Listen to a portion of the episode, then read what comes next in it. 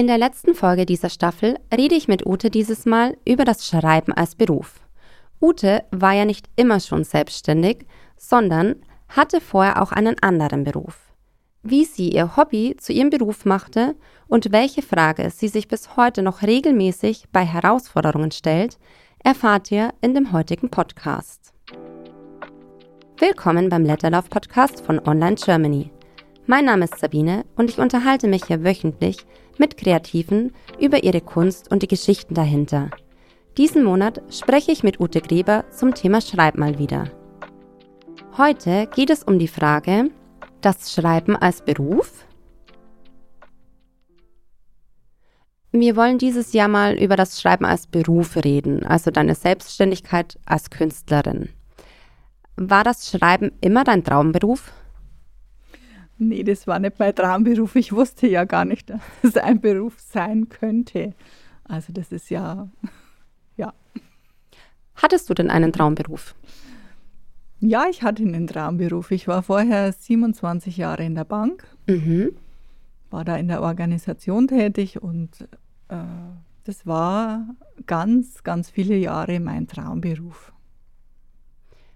Ja gut, hört man auch nicht so oft, dass jemand wirklich in seinem Traumberuf war, aber am Ende des Tages ja eigentlich nicht mehr in diesem Traumberuf ist. Denn du bist ja heute selbstständig als Künstlerin. So ein bisschen so dieser Werdegang aus der Bank in die Galerie. Wie kam es denn dazu? Wie konnte es sein, dass du von der Bank auf einmal jetzt selbstständig in der Galerie bist?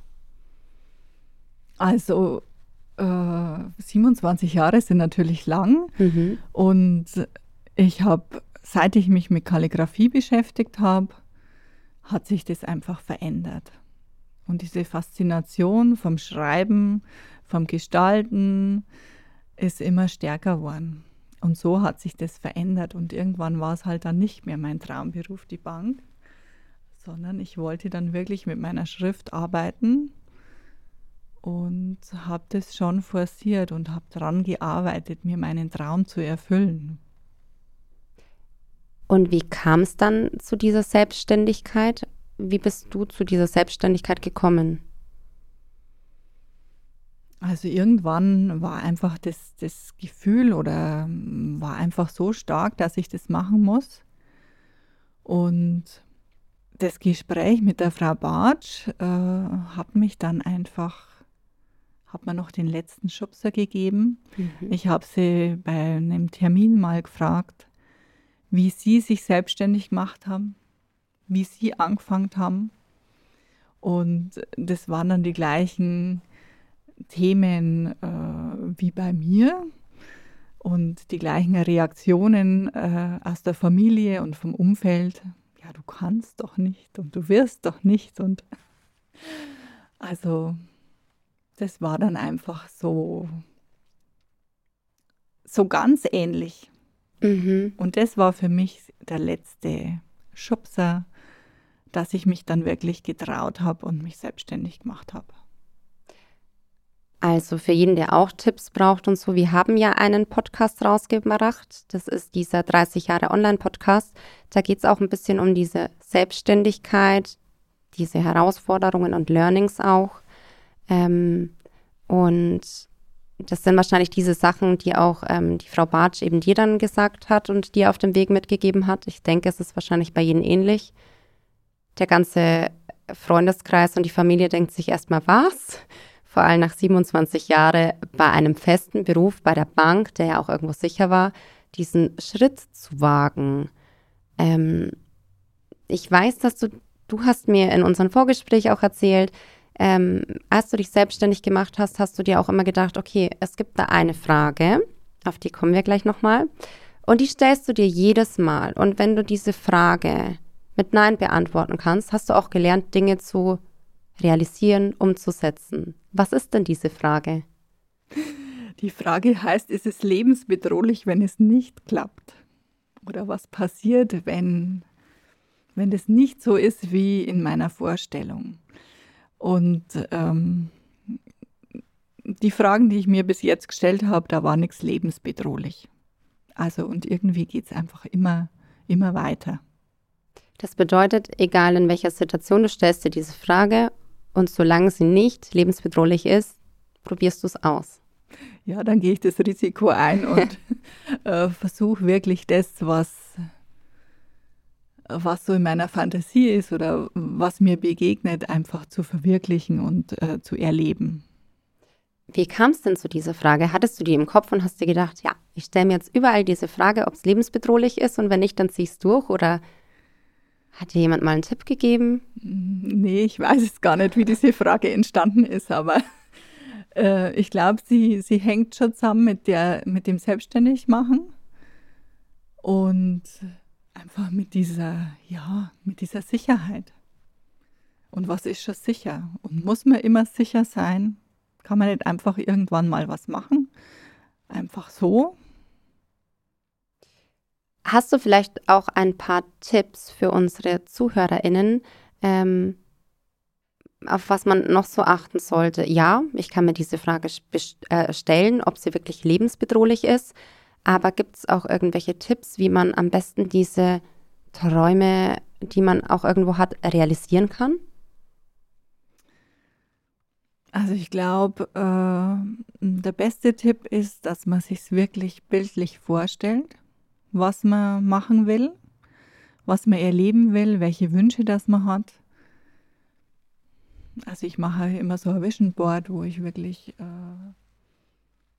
Bilder aus Zeitschriften ausschneide und aufklebe und mir schon bewusst mache, was ich mir wünsche oder schon auch immer einen Plan habe, wie ich leben will. Und das, glaube ich, ist ganz wichtig. Und auch diese Tagträume. Mhm. Als Schüler wird man ja immer geschimpft. Und stimmt. Jeder sagt immer, träum nicht so viel. Mhm. Aber ich würde sagen, Träume sind lebenswichtig, auch heute noch. Ja, da gebe ich dir recht. Ich wurde auch immer geschimpft. Aber es stimmt schon, ich finde es wichtig, Träume zu haben und die natürlich auch irgendwann zu realisieren. Bedeutet natürlich auch, dass man diese Ängste vielleicht teilweise überwinden muss, die du ja auch hattest. Und vielleicht ist für den einen oder anderen ja auch dann diese Frage ganz sinnvoll, ist es lebensbedrohlich? Ja, jetzt ist es ja so, es war ja ein bisschen so am Anfang ein Hobby, was ja jetzt eigentlich zum Beruf geworden ist. Und wie ist es dann so für dich? Bleibt es dann auch noch Hobby oder hat man irgendwann keine Lust mehr?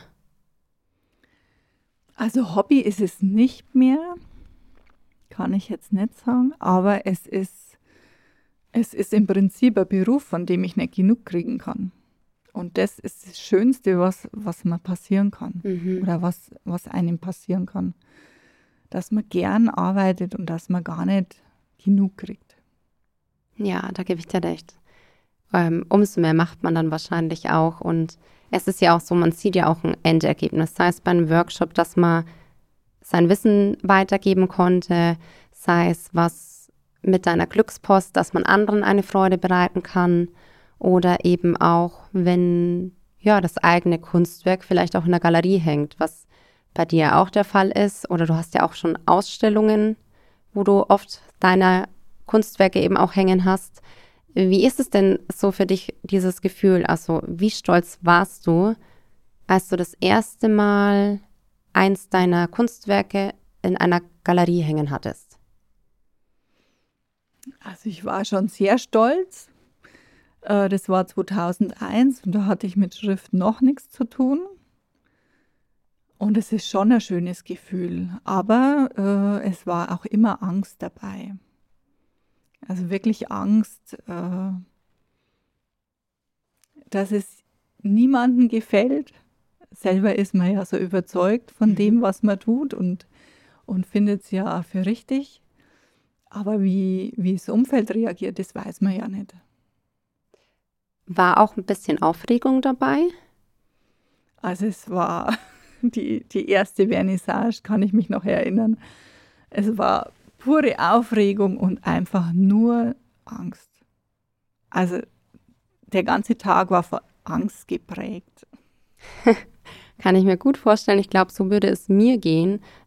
Ich glaube, bei mir wäre es diese Aufregung, die da dominieren würde. Nicht mal mehr die Angst, ich glaube, die Aufregung. Und jetzt waren wir so bei der Galerie. Du stellst ja eben auch aus. Ich weiß auch, dass du bestimmte Sachen eben schon an Wände gezeichnet hast, auch in Neumarkt eben, zum Beispiel das Café Zentral. Aber gibt es ein Traumprojekt, das du gerne noch irgendwie realisieren würdest? Also es gibt natürlich viele Träume, aber ein Traum ist ein wirklich riesen Hochhaus mit Glasfassade zu beschreiben, das dann, also mit Kreidefarben, und wenn es regnet, dann ist es einfach wieder weg. Wow. Also ich glaube, es ist, glaube ich, ein Projekt, das auch sehr, nicht nur hoch ist, sondern auch aufregend. Hast du dann keine Höhenangst? Das kann ich jetzt nur nicht sagen. Also für alle, die zuhören und die ein Hochhaus aus Glas haben, meldet euch einfach bei der Ute. Wir testen mal, ob hier Höhenangst besteht oder nicht. Ich glaube, ich hätte nämlich Höhenangst. Oder wenn man manchmal sieht, dass diese Fensterputzer mit dem Aufzug an der Glasfassade unterwegs sind. Stimmt. Da denke ich mir immer, das würde ich auch gerne mal machen. Zwar nicht die Fenster putzen, aber mit dem Aufzug. Ja, es hört sich aufregend an. Da ist man dann auch wieder bei diesem Thema Angst und Nervosität. Aber es ist halt mal was anderes. Ja, vielleicht gibt es auch noch irgendwie was, was du den Hörerinnen vielleicht mit auf den Weg geben willst. Wie eben dieser Satz, stellt euch diese Frage, ob etwas, was ihr in eurem Leben machen wollt, aber wo ihr euch unsicher seid, ob das wirklich lebensbedrohlich ist. Und wenn nicht, dann probiert es aus, geht dieses Risiko ein. Aber vielleicht gibt es auch noch was anderes. Hast du noch irgendwie was, was du den Hörern mitgeben möchtest? Ja, da gibt es schon was ich gerne noch loswerden möchte.